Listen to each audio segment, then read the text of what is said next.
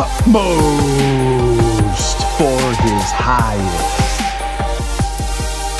Praise the Lord! It is so good to be with you this Independence Day, July 4th, and to get to go through utmost for his highest.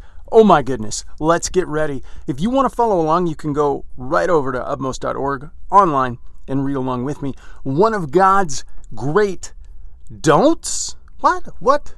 Do not fret. It only causes harm. This is from Psalm 37, verse 8.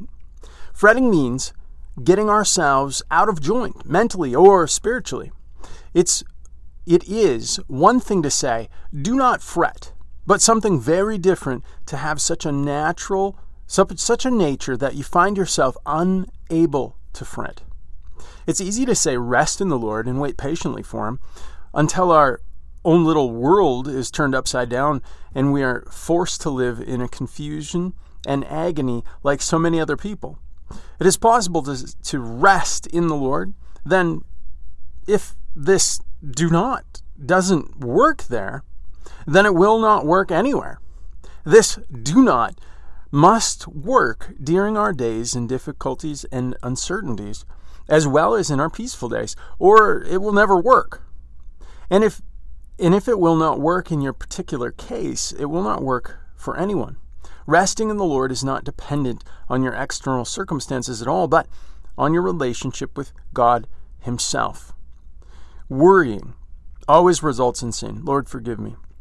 We tend to think that a little anxiety or worry are simply an indication of how we we how wise we really are, and yet it's actually a much better indication of how wicked we are.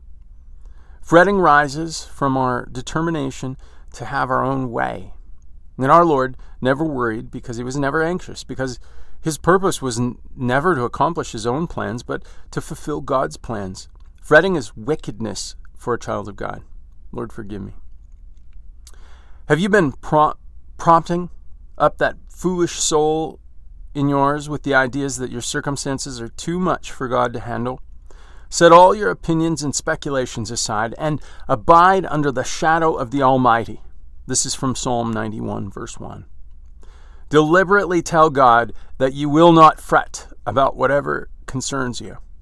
All our fretting and worrying is caused by planning without God. And for with that, Lord, I'm sorry. Please forgive me.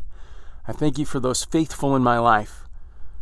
Lord, to administer the truth, whether I like it or not. And I pray, Lord, that you would make me not fret.